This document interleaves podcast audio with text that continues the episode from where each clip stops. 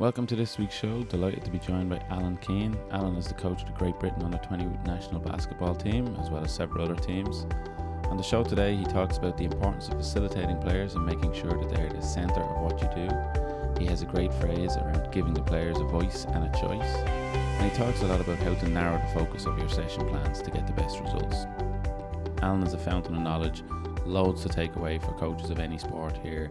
As always, thanks for listening. Enjoy. Alan, thanks a million for coming on. Um, obviously, you have a huge amount of experience uh, in coaching basketball in particular. Uh, you're the current head coach of the Great Britain under 20 basketball team, and you're also uh, undertaking a PhD in coaching science uh, with a focus on the performance environment in basketball. So I'm fascinated by this. So I was wondering if we could start off there and you could maybe talk us through a little bit about what you're researching and maybe some of the findings from it. Uh, absolutely, guys. Um, it, well, first of all, thank you for having me on, fellas. Much appreciated, and, and I'm really looking forward to it. Um, my my professional doctorate. I mean, it, it doesn't take the traditional PhD route. First of all, it's it's a professional doctorate where basically I'm out in the workplace doing my everyday job, which is full time coaching, and um, I'm doing some some studies to unpick what that really looks like. So, in effect, what what what it is is I'm trying to measure um, coaches and players and assistant coaches the impact and the power of, of, of self-regulation and how that can impact performance. So it starts with me as the head coach really in effect um, and and me putting in interventions with myself. But before i get to put in those interventions it's unpicking what i do what that looks like and what value does it carry to the development of a player to the development of a team but ultimately to how you shape a high performance learning environment. So currently, I coach Reading Rockets men's team in the UK and an under 19 elite academy program. I also coach with the GB under 20s, but I'm not using them to gather any data. I'm using it over the course of a season with my club team. So it would be a lot of me recording all the practice sessions, all the interactions with the players, every timeout I've had, whether it's with the academy team or the Division One men's team, I'd record the timeouts, the pre-game, the halftime, the post-game, and it, it's it's kind of breaking that down as to as to what I'm saying or what I'm doing or how I'm facilitating the players to become self-sufficient and ultimately perform better under pressure. So I would like to think now it might be a bit of a, a storm at the start and, and the first few months of the season where the players might be having to get used to me coaching a different way. So to give some context, we bring in players from the states who are who've played four years college basketball in America. You know, we normally bring in two rookies or somebody who's a first or second year pro, and then we've got this year, for example, two pros coming in from Spain, and we had another professional come in from Australia, and then we layer it around some talented academy kids who would be on a GB pathway for the under 18s or the under 20s. So a lot of them are coming from different different cultures, different environments, different coaching experiences and you know i'm bringing them all together to tell them i'm going to coach you in a way that some of you may have been coached or more than likely may not have been coached in this way. And it's very much an at what we would call an athlete centered approach these days guys. Um, it's it's and, and i've kind of peeled it back to go well i don't really want to call it an athlete centered approach just because of how that's being perceived um, in terms of when I speak to other coaches, or you, you see a lot of coaches talk about, you know, they're athlete center driven in terms of their coaching.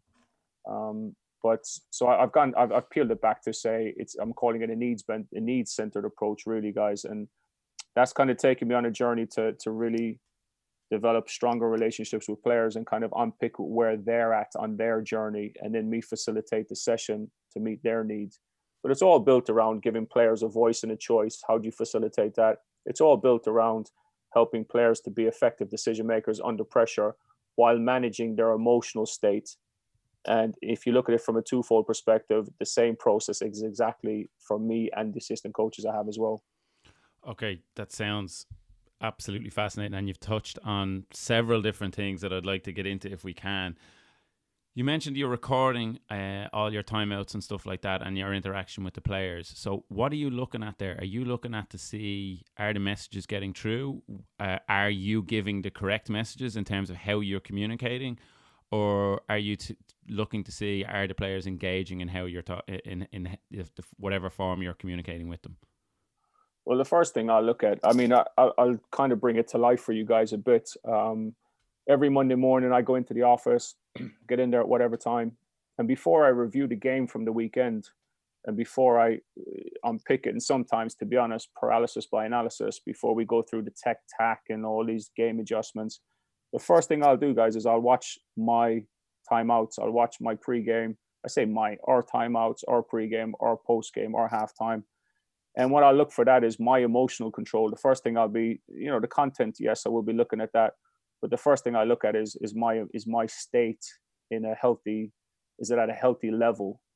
Um, how's my emotions in this moment? And you know, I I could show you, I could send you a timeout where I'm just a, an absolute idiot in a timeout and you know, giving too much information, emotionally led, you know, getting upset because the score has impacted my emotional state. And I'd like to think those moments have become less and less and less as time has gone on. And there's probably been a 10 game stretch this year where I, you know, I, or even longer, I don't know. I'd have to, I haven't, um, haven't measured that in terms of how many times, but I know this year I felt a lot more in control of my emotional state. So that's the first thing I would look for is how I'm, how am I, where am I, where am I at emotionally? Second thing I'd look at is how much am I facilitating this timeout to be player led first um, so we go like I've been influenced a lot by Mark Bennett with the PDS principles, and you guys might have heard a lot of his stuff in the past, and some mm-hmm. of the mm-hmm. listeners I'm sure would have heard that stuff. And I was just lucky that Mark has been has mentored me for ten years, and you know he's done it. He's it's got to the point where it was official, and then it became an un, unofficial mentoring, and now it's just a case of after every game and every practice, I, am driving home in the car and or I'm getting in the car and a, a, text message pops up and just asks me for a hot review of the game, and it, it's all to do with well, how were you emotionally? How did you facilitate the environment and, and, and that's why i look for in the timeouts same same process. How engaged were the players and how safe did they feel to share a voice and the choices they would make on the court? Or was it coach led where you know i kind of restricted their thoughts and and kind of overshadowed their emotions? So there there are kind of things i'd look for first and then we'd unpick like what the players are saying. Um, you know, in terms of what we agreed as success criteria, which is a big one for us, really, because in the timeouts or in the practice sessions, we very you can very much be pulled in 12 different directions, and then your focus is spread out so wide and thin that it doesn't carry a lot of value when the players go back on the court. So the third thing I would look for in that process is are we adhering to what we agreed the success criteria was in that timeout or are we jumping from pillar to post and in, am I am I reeling it back in, or am I letting it go, or am I facilitating it to jump from pillar to post? So there would be three main things I would look for in those timeouts on a Monday morning, for example, when we go through the process. Okay, and it's it's really interesting to hear when you talk about emotional state. Um, could you maybe outline for the listeners why your emotional state is so important in terms of the decisions that you're making on this on, on the line um like whether it be in a timeout before the game after the game and in your in your general interaction with the players? Well i'll sell it to you this way. I say sell it but I, i'll i'll pitch it to you this way. Um oh good gosh his name escapes me at the moment. Virginia basketball coach head coach virginia um oh good gosh, I forget his name, but um, it'll come back to me in a moment. He was he he, he they won the national championship a few years ago NCAA, and you know he obviously had a lot of interviews and was getting a lot of attention and stuff. And one of the things he said that has resonated with me since, he said the, he said calm is contagious, and uh, that really struck a chord with me in terms of his message was him being on the sideline calm under pressure, I guess it's the Brad Stevens perspective as well. You know, when a coach is seen to be calm on the sideline, it's common sense to think that that could be that could have a contagious effect on the players. So the the emotional state and the, the ability to control your emotions for me will always come first. It will always rise above tech tack because I know when I'm at my worst in terms of my emotional state, I know I'm blinded by I'm blinded by the by the tech. It's almost a blindfold. I'm wearing a blindfold to what's going on in front of me because now I've limited what I can see because it's overshadowed by the emotions. And and I've recognized down through the years, um, when am I at my best on the sideline? I'm at my best when I'm at my calmest because I'm looking at things through a clear clear perspective. I'm looking at things through a clear mind, and it's not. It's generally not an emotional led response. Then, so we come into a timeout, and the players need me to jump in and I'm going in there giving them solutions because that's what I figure they need in that moment. Well, if I do it emotionally led, we often come out at timeout with not giving them the most effective strategy or game plan. But when I deliver these timeouts or deliver these interactions at halftime or pre-game, uh, especially halftime, and it's non-emotional led, it's a lot better stuff. So that's what I've pulled out from rewatching the timeouts back, or just putting a GoPro on your chest in the practice and watching the practice back the next day. There's a topic, guys. Like you know, we we spend so much time in performance with video analysis. We watch so much gameplay. We we generate so much so many statistics advanced stats, this, that, and the other from our games on the weekends. But actually, how many, how much do we watch the practice back and generate some advanced stats from that? Because that's where the biggest change and shift can take place. I don't want to digress, but the emotional state um, will always sit above everything else for me, just for the reasons I've given you. And I'll add one more string to that bow. Let's say, you know, I, I did. Um, I reached out to a lot of players I'd coached in the past who played national team and just to give you context, you know, some of them now are playing professional in Europe. One of them is playing in the ACB in Spain. The other's playing in the top league in Italy. Uh, another one is playing in the second division in Spain. And another one that I spoke to is a retired player who played in the Olympics. And I asked these guys, like, what do you look for in a coach? You know, and I was delivering a presentation um, to the federation a couple of years ago. And uh, it was to do with coaching culture and coaching environment similar to stuff we are talking about. So I thought in preparation for that conference, I'll actually ask the players what, what are their thoughts instead of me standing in front of a group of coaches saying, well, here's what I think. Um, and as coaches, we can always, there's many ways to skin a cat, as they say. So you, you can have a discussion that can talk about everything. And it's not a linear process where one plus one equals two. And people can argue there's a better way to do it, which is brilliant. And, and, and the, the attraction to coaching for me is you can have those discussions and and guys can your mind your mind can shift if it's something that you think is valuable but when you ask a player what do they think who's actually got to go out and perform um, and is reliant on you with how good you are at coaching the player to get the best out of them they're reliant on that then shouldn't we ask the players a lot more their thoughts so going into the conference ask these guys please send me a 30 second video, 60 second video on WhatsApp. Um, what your thoughts are in regards to what you look for in a coach. And they they came back with a bunch of stuff. And one of the things they said is, you know, and I could share I could share um, probably seven or eight points about what they said, but in relation to what we're talking about, they were looking for they're they're all they were all looking for a coach who's patient in difficult moments um, and who's not a dictator um, and a, and basically a coach who's in control of his emotions his emotions when the, when the game when the game is on the line and the pressure mounts. You know they were looking for an emotionally balanced coach not an emotional led coach so i think that ties in very well to the the importance of actually being in control of your emotions on the sideline yeah, and it's really interesting to hear that that from the player's perspective that that's backing up to what you're talking about in terms of your research and what you're finding yourself. Uh, a question on that though, uh, and I'm not sure on the formal, let's say, coaching education pathways in, in the basketball world, but certainly from the pathways I'm aware of, that the, it's very heavily focused on the technical and tactical. So, do you think that we should be working on coaches' emotional state and, and making them more aware of how that affects in, in these sort of formal pathways? hundred percent, and and I'll and I'll hundred percent believe it should be part of our journey um, as coach uh, in, in our development as coaches. So if you're talking about formal CPD, somebody once said to me, "How many soft skills have you been taught in in coaching workshops or coaching clinics or coaching qualifications?"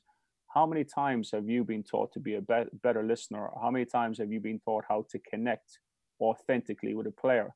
and it, eh, yeah, it doesn't it does not exist. But I think that the beauty of these days is, you know, there's so many books out there, there's so many resources out there, and there's so many amazing people actually.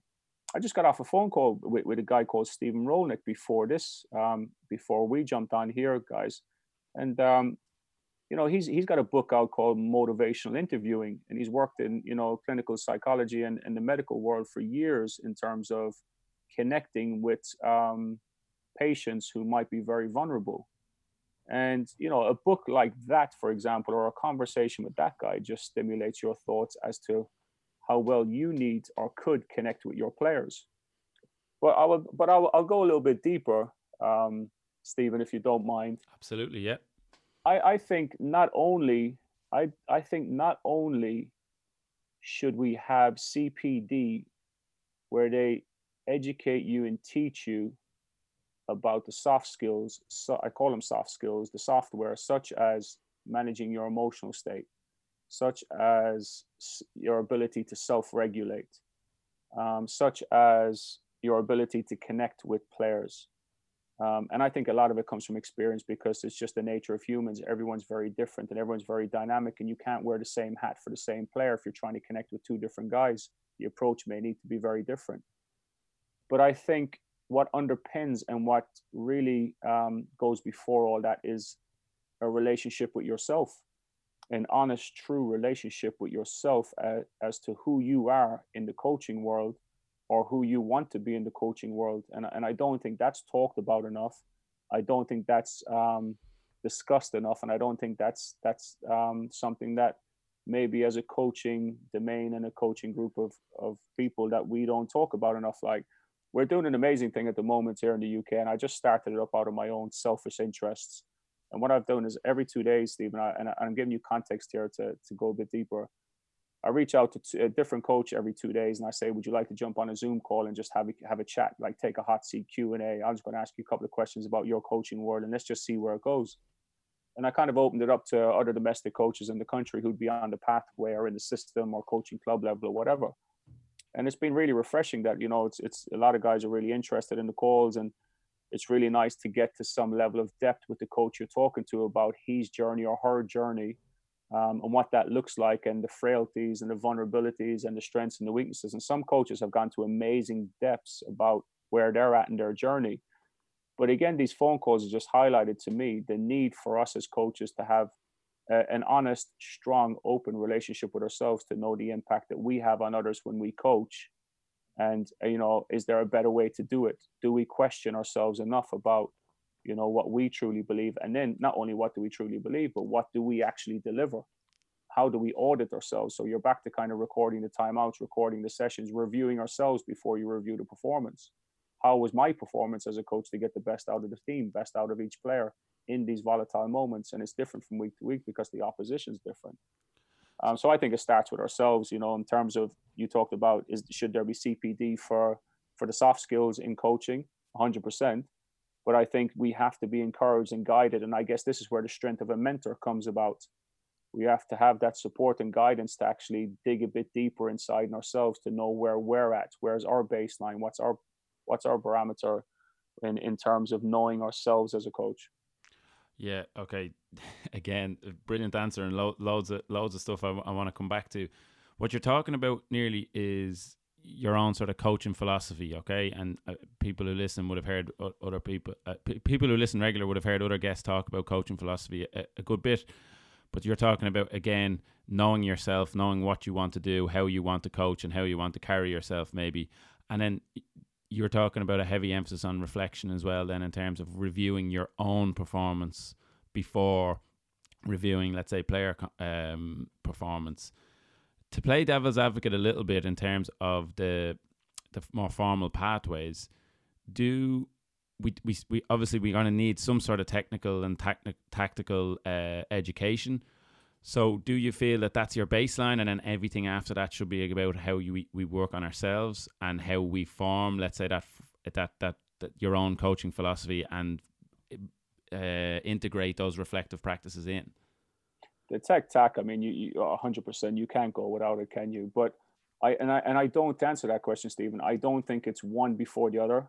I think like many things, you know, you you go on the journey, you bring them together, and you you pack them in your bag, and you, you head out the door, and you take them both with you every day. You go to practice, every day you go to training, um, and you know, like I'll give you an example, snapshot of my day yesterday was yesterday morning um, having a Q&A with a coach about he's the GB under 16 coach, which was really interesting. He's first year head coach for the national team, talking about his strengths and weaknesses as a coach. Then we got into some tactics, like he, he asked, I put him on the spot with a scenario, two or three scenarios where he had to drop the set plays, and this is in front of 50 other coaches on the court.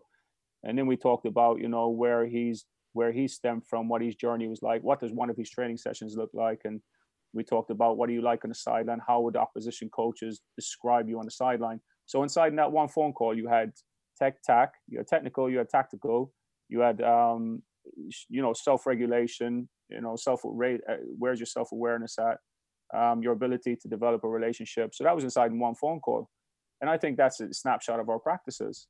You know, we we we've got to go into practice every day being very clear about what we're going to deliver with that age and stage of the team or the players in front of us. What are we going to deliver from a technical standpoint? What are we going to do tactically? But also not forgetting, I have to be on this journey of development. So, this practice, I don't see my practices for my players. I see our practices for us that I've got to be, I've got to develop and get better in these next two hours as well. And part of that is my delivery style, it's my ability to connect with a player so, for example, one of our close pro players this year was a very, very emotional guy. And, you know, he challenged me in many different ways. And I'd have to prepare for those practices for where, where, where his level of emotions might be on a scale of zero to 10 because they did drastically go along that, um, that scale. Like it was a sliding scale with him week to week. And some days he'd be at a 10, and a 10 is him at his best. A lot of times he'd be down around zero, one, two, or three because of other factors in his life. So not only did I on that session plan, I guess the session plan sums it up actually, Stephen. On our session plans, what you'll find on them is at the top of the session plan is the success criteria for that session. And it will be two or three things. And then you'll have the content of the session plan, what we're going to do. So your drills and teaching points or whatever. And uh, every year my session plans get shorter and shorter and smaller and smaller because I'll be becoming better at narrowing the focus. But at the, the bottom half of that session plan, you'll find a list of 10 players' names, 12 players' names. And beside them, week to week, I just fill in what I think they need from me in that practice tonight. So, for example, early on in the season, we had two Spanish guys, and their English wasn't as sharp as as the English players or the American players. And uh, I was mindful on there. Um, being, I, I, put a note on there saying, uh, uh, just some, something simple as terminology for Pau and Matthias because I, I, needed to remind myself that if I'm talking about shake ball screen or if I'm talking about the backside or front side coming off a middle third ball screen, they need to know what I'm talking about. So I would spend time before the practice or before we get into that drill, just you know maybe going over what the new terminology might be. Another one was with a couple of other players. I would just put down to I would put beside their name emotional state, like they have had. I know they they they could get emotional tonight if certain things happen, like if they get fouled hard and we don't call it and we play through it, which we we often do just to set them up for the weekend for what the reality might be. I've got to be ready to, to, to help manage their emotional state.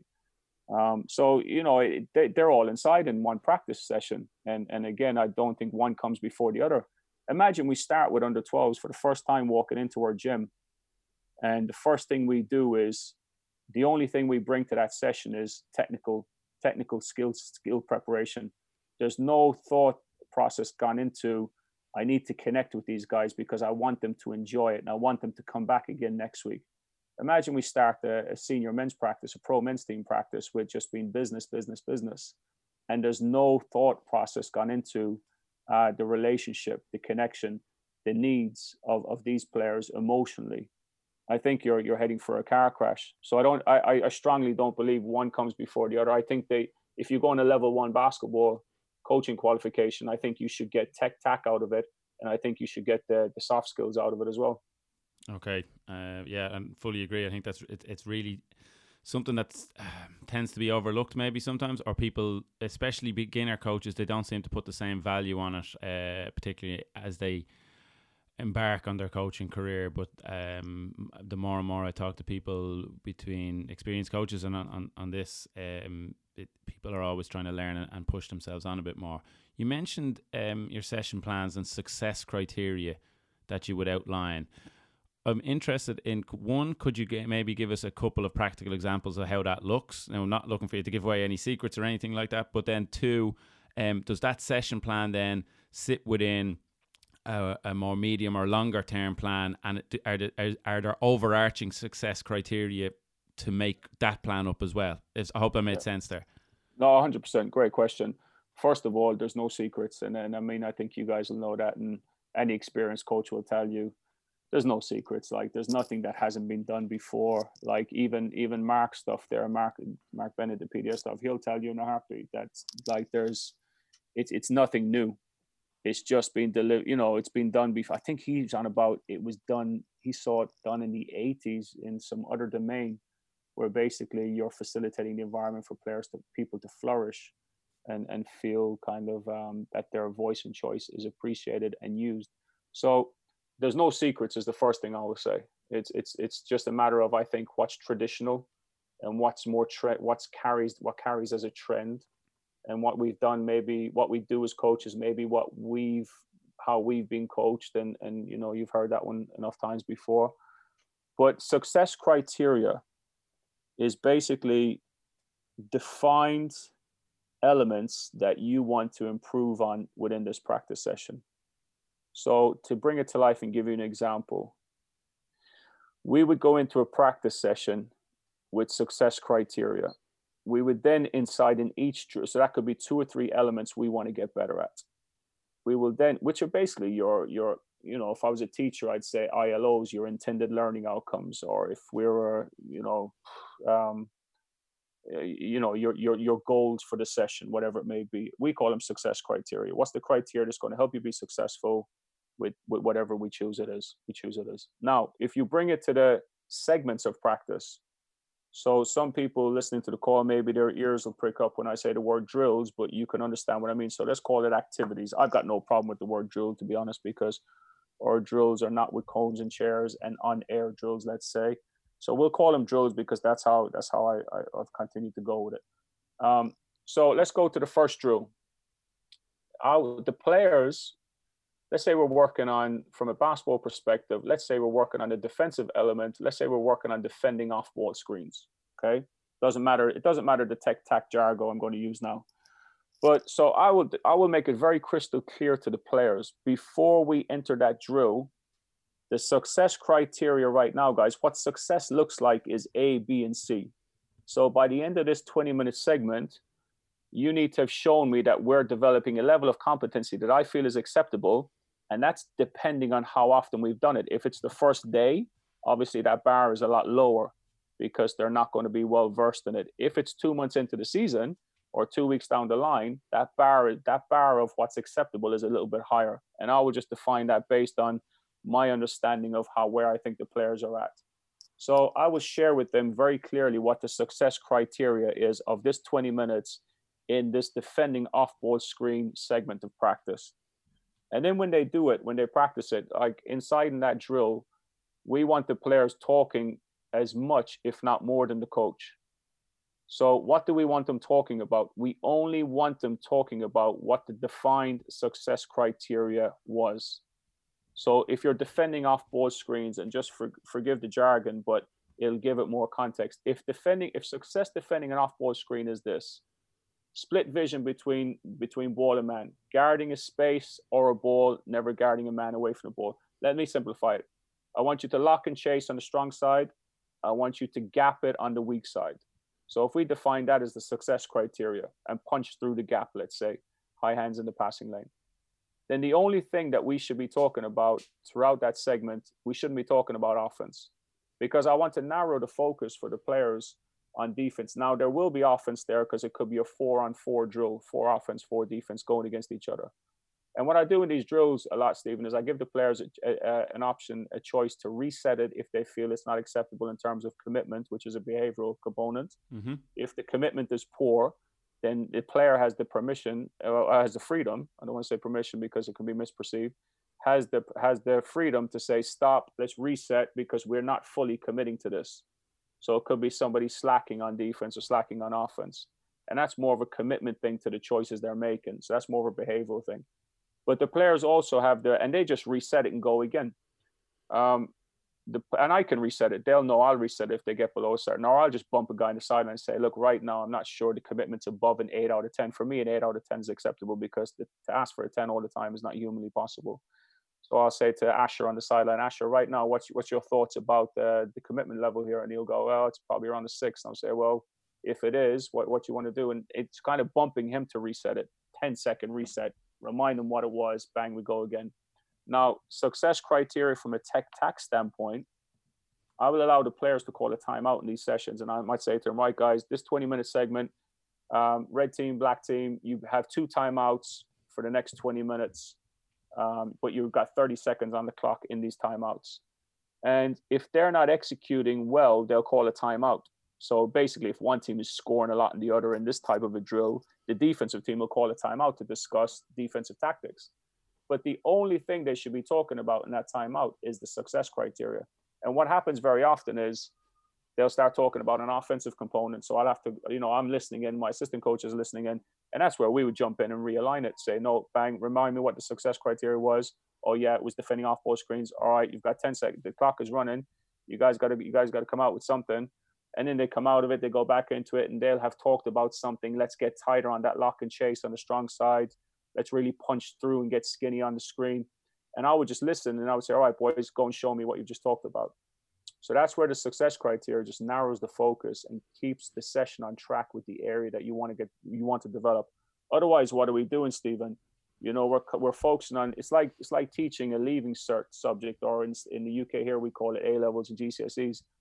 It's like a maths teacher or a science teacher teaching the full curriculum as quick as we can just to get through it.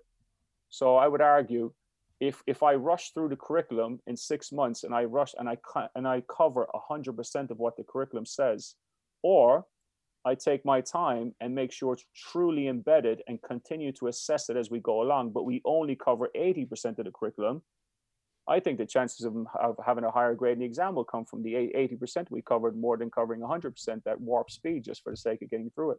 So the concept is quite similar. Yeah, I, I really, really like the the the concept that they have that they know the success criteria and that they're that's their focus then because And I also like the the little um tip that you gave there and anyone listening really good practical tip of bumping someone as that little prompt to let people keep people on the straight and narrow but I think that's a really really useful practical tool these are what we're trying to get out of the session and this is what a success success will look like and if the players know that then they know what they're working towards, and it's very, very easy and very. They, they, I think there's a sense of fairness to it as well. They know exactly what's been asked of them and what, what, what I suppose is expected. Well, there's no curveballs with it. Like you know, I, you, you. I mean, if I was to send you a video of our practice, and if you want, Stephen, I can send you across. If you're if you're a basketball enthusiast, especially, I, I'm happy to send one across at some point. But the if, you, I very you very often see me on the sideline, just like so. For example, our pro men's team, we'd have 14 guys in every practice because it's a pathway for the younger players to to to go up against the the pro guys coming from overseas. And you know, I very often you'll have two or three subs on the sideline per team. Sometimes when it's a five on five, you'll have two per team with subs on sideline. I'll very often just walk over and say, right, um, Asher, I've used Asher's name already. Asher, what are you seeing here? And I'm just really covertly testing him as to what he's scanning for because he shouldn't be looking he now shouldn't be saying anything to me other than what we've agreed is acceptable unacceptable and the success criteria so if like say defending if defending ball screens was not a factor was not defined as a success criteria for that practice session and i go over to him on the sideline and say right ash what are you seeing talk to me talk to me what you're seeing here and if he starts talking to me about ball screens it's my job then to say hang on a second just remind me what tonight's success criteria was oh, transition defense and defending off ball screens, brilliant. All right, I'm going to come back to you in a couple more minutes, give you time to refresh yourself. And I'm going to ask you the same question. I'll just wander off and back in the session, pottering around doing this. And then you got the support coaches, and I, I probably should clarify that one, um, Stephen. In our practice sessions, we I don't like to, and again, Mark Bennett has influenced me with this one. I don't like to call it head coach, assistant coaches. I've got, I'm lucky, I got two assistant coaches as per se in these practice sessions at our club. We call it lead coach, support coach so if this first 20 minutes, I it's defined that I'm going to lead on this one, then Kieran and Dan become the support coaches. So what's the job of the support coach? Support coach is to keep make sure that he's sniping guys in terms of the behavioral stuff, commitment, what was agreed as acceptable, unacceptable. Um, it could be it could be the non-negotiables, which the players have defined as positive touches as much as we can, effective comms all times alive, and then commit to the choice you make. So they they were the non-negotiables our team selected last year. So the support coach would be always probing, testing, scanning, sniping guys to see if they're still alive, whereas the lead coach would be facilitating that drill um, and holding it all together. Now I go from being I'm supposed to be the head coach, but in a practice session, I will take on the role of a support coach when it's the turn of one of the so-called assistants to be the lead coach. Um, and then I will be going around scanning, sniping, um, probing guys with the behavioral stuff, or or hot, getting them to hot review. What are you seeing in the moment? Right, here's what I'm seeing. Okay, it's it's you're happy with that? No, I'm not happy with that. Right, what would you do differently next time? I would do this. Right, oh really good, brilliant. Bam, subs. Asher, you're in. Dave, you're out. Asher, show me. Go. So it's constantly. I guess what I'm getting onto is the cognitive is as draining as the physical in these type of sessions. Yeah, no, it and it all makes perfect sense. And I suppose you're just knitting it all together. So the technical and technical, the technical and tactical that you want the players to achieve on the pitch as a team, as you've we've talked about already, is very very important. But now you're making them. Uh, putting them in a situation where they, they have to develop it themselves, they have to talk to each other, they have to fix problems which is basically preparing them for game base or the, the, the games that they're going to be playing in and helping them to perform better under pressure. So I think it ties in really, really well with what you mentioned earlier on about uh, facilitating the players. And I think sometimes as coaches uh, we we drift away from that that phrase in terms of facilitation and it's all around them. Mm. Um, but I think you've summed that up really, really well. One small thing that I want to touch on as well that you talked about, you talked about your session plans that you narrowed the focus over the years. Could you touch on, or maybe explain that a little bit better? I think I know what you mean, but just just, just in case uh, we, are talking about something yeah. different. Well, well, there's a very easy way to to to kind of underpin the message. Um, going back around, I want to say five years, but it could be eight years, Stephen. I can't remember to be honest. Um, but quite a while ago, anyway, in my my journey of coaching I was um, I was delivering an under 16 national team session, and at the time, we had a Serbian performance director in the federation who was overseeing us, and basically my line of of of my chain of command that I was responsible to. So all our practice sessions and all our session plans had to be submitted to him you know weeks before the practice. And you know that was for every practice. So if we practiced two weekends in a row with the national team I had to send him in both of those, and that could be four practices because you do two a days for two days, let's say back then. Um, and I'd have to submit that to him two or three weeks before those sessions, and then he'd be there to practice, critiquing it, da da da da da. But after one of the sessions, anyway, we sat down and we were going through the debrief and stuff, and he said to me, he said, "Alan, are you coaching these guys with the mindset of what you want them to do, or what they're capable to do?" and that landed incredibly well with me and still to this day is is such is alive in my head massively. So what did he mean by that? On that on that one session that very that session or any one of those sessions sorry my session plans might have been two pages long sometimes. Just just crazy like fitting and that's a two hour training session fitting mm-hmm. so many drills and so many teaching points into a seven minute drill like planning for a seven minute drill i look back at it now and i say like you know almost laughing um, let's do on ball defense for seven minutes and then do off ball defense for seven minutes, one pass away, and then let's do um, you know defensive rotations for eight minutes, and it's just crazy. Like, and the reason it's gotten smaller is for that purpose. I'm very mindful of when I coach teams, players, sessions now is what's the what's best for the player to do less and do it better or to do it more and be cosmetic with it and it's surface level. And you know, I think last year's European Championships for us under 18s, it was Division A, um, which is tough, which is really tough. Um, all staff members, so myself, two assistant coaches, physio, um, and team manager, we all we've been together for years, and we said that last summer was was the most enjoyable by far. And I'll put it down to one thing: we did less. We did less. So not only were the players able to cope with it better, but the support staff and myself, we were able to cope with it better. And the outcome was better too. The players played better because we did less. There was less disruption in their heads, and the focus was was was at a depth where they could cope and handle it. Um, so that's why the session plans have gotten smaller because I've discovered from trial and error and making a lot of errors that less gives us more per se. Again i just i, I love that that's now a, practical takeaway that someone can take as in we, we talk about planning all the time in, in preparation for our coaching and, and planning is vital obviously but having that very quite narrow focus on a session i think is something that people should really, really take on board. Um, Alan, you've been fantastic so far with your time. I, am conscious that we're, we're, we're click, tipping on the 40 minute mark here already. We ask three questions to everyone we have on. Um, so we'll jump into them. What does the term successful coach mean to you? Uh, you know what? I've touched on it already, so um, try to be quicker with this answer than my previous ones. Um, You're fine. A, su- a successful coach means very simple. A successful coach is somebody who can hold a mirror up in front of their face and be honest about what they see. And I'm back to a coach having an honest, transparent, um, maybe maybe it's difficult, but it's honest and it's transparent, which trumps everything else, in my opinion.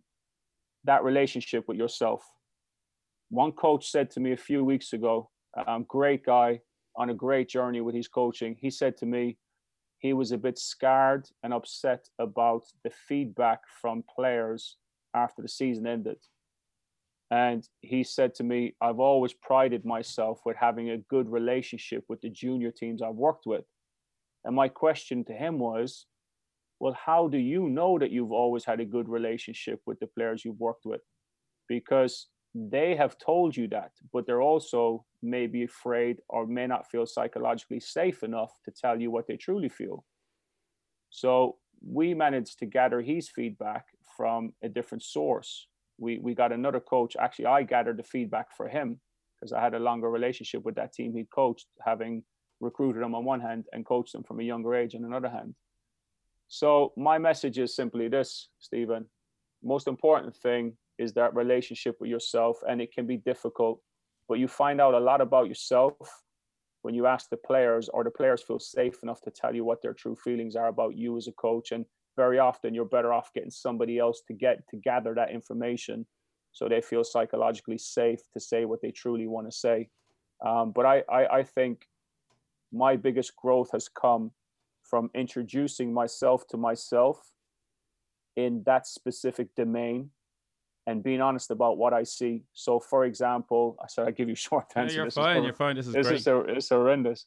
Uh, two years ago, um, would have been coming up in three years ago. It was my first time ever coaching in a European Championship quarter final in Division A. Now I'd been to a, an overtime final um, in Division B where we lost to Croatia, but actually a Division A European Championship quarter final was something I'd never done before. We played Latvia in Latvia and you've got half the Latvian national senior team sitting across from your bench, walking into the game two minutes before tip-off, and you got Kristaps Porzingis, who's an NBA superstar, sitting there, and you kind of, and there's ten, it's a 10, 12,000 seater stadium, and there's a couple of NBA prospects on the Latvia team, and you know, in in, in that world, we're a little old GB in, in Division A, and that's the reality. Um, I wasn't prepared for that, and I had to come. We lost that game. I had to come out. I had to come away from that game thinking wow, I struggled. I really struggled because that coach outcoached me. The players were too good for us, and I didn't have a solution. I was I got emotionally imbalanced because of all that. I couldn't. The players couldn't hear my instructions from the sideline because the crowd was loud. It was a loud venue, home home nation, and Latvia are passionate. But I had to walk away from that, going, yeah, that's that's partly on me because I wasn't ready for that, and and and then I had to be at comfort and peace with it. I wasn't ready for it because I'd never done it before. So that was all right. Um, now we got to the quarterfinal Division A again last year, and it just felt like another group game for me. I wasn't, uh, and, that was because of I think a journey I went through the year before. So to summarize, honest with yourself in some moments, and you've got to be willing to say and accept difficult things from yourself and from from those who you've coached. Yeah, it ties in a lot with what you talked about earlier in terms of the reflective practice that that you, you try and bring in. Um, can I just can I just say something on that reflective practice, Stephen? Just one thing on that. We, we've got to be very careful though, because if your reflections are just from yourself and kept to yourself, then you're doing yourself a massive disservice. So some coaches have said to me in the past, "Yeah, I'm a reflective practitioner. You know, I reflect on everything I do," and I, I say, "That's brilliant. That's great, mate. That's a great first step." And I say, "Well, who have you shared that with now that can that that can challenge you or maybe give you a different perspective on those thoughts?" And if you're not sharing your reflections, then they're actually just just your judgments then and, and you may not be at a stage where you're comfortable enough to be or competent enough or experienced enough is probably the best word because that's the reality of it you may not be experienced enough to really see those reflections for what they truly are or the impact that they're having.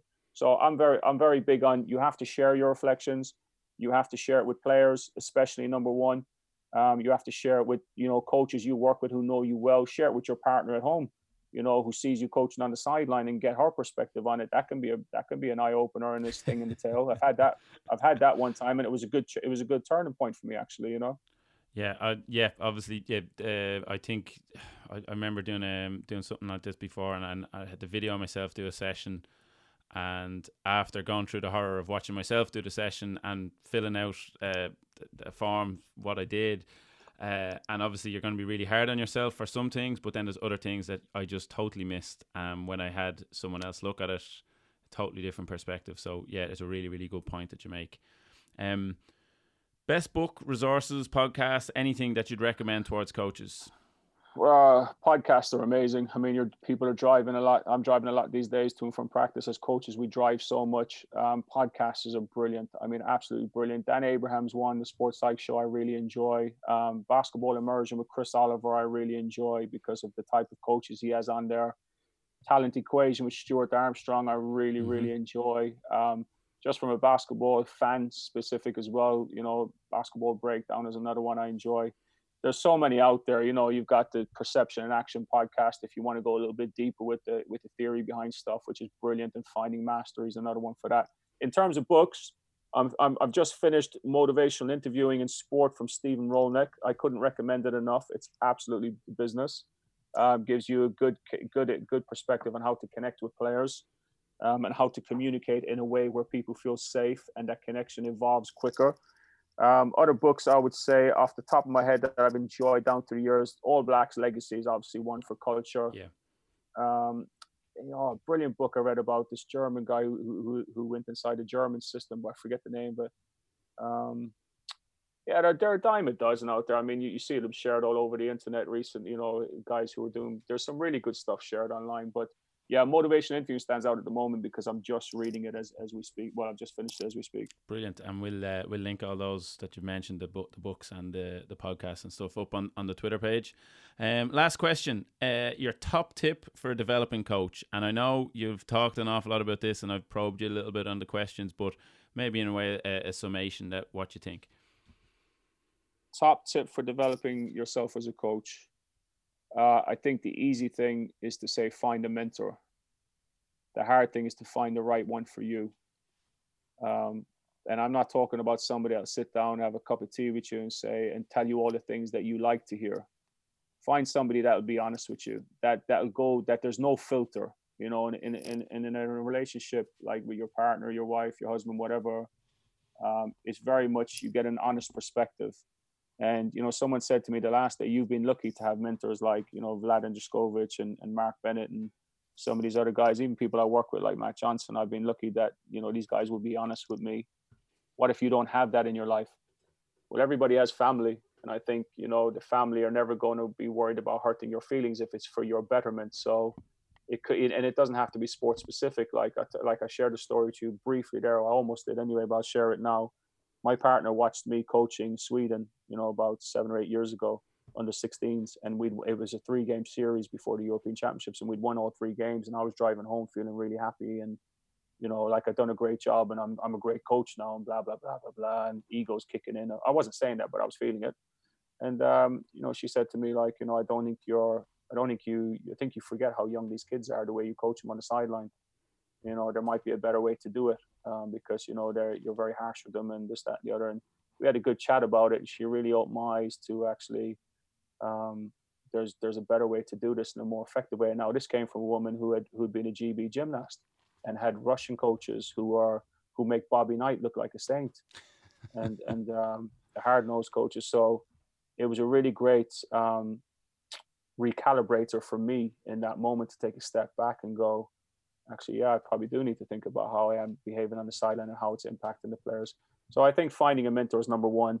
You could have a mentor in the form of a camera to put put your phone up on the side as you as you as you record as as you're giving a halftime team talk and go back and watch it and then share it with somebody. Send it to one of your colleagues. Send it to another coach. What do you think? You know, coaches, coach, all coaches want to do is talk. I mean, you've asked me a question here, and I've just babbled on for freaking ages in each answer. But coaches love to talk, so I mean, I, I, it's it's really really a fascinating domain and a fascinating world because most are willing to really share, and everybody seems to want to help. There's there's a desire to help, and and I think you know you're never short of a mentor if you're willing to share what you do. Uh, and you might think you were babbling, but that's some really, really good stuff in there, Alan. Uh, I can't thank you enough for coming on. Um, some of the stuff I, I, could speak to you for hours, but some of the stuff is fantastic. Like right when you talk about facilitating players and, and making sure that the, that they're at the center of what you do. I love that uh, phrase of giving players a voice and a choice. Um, real practical tips in terms of uh, success criteria and narrowing the focus of your session plans, and then uh, I know it's not your own uh, quote, but the, uh, talking about managing your emotional state and that calm is contagious. I, I think that's really, really powerful and loads of uh, uh, loads of practical things that people can take away. So thanks so much for coming on. Thank you for listening to the show. We hope you can take something from it that will help with your own coaching journey.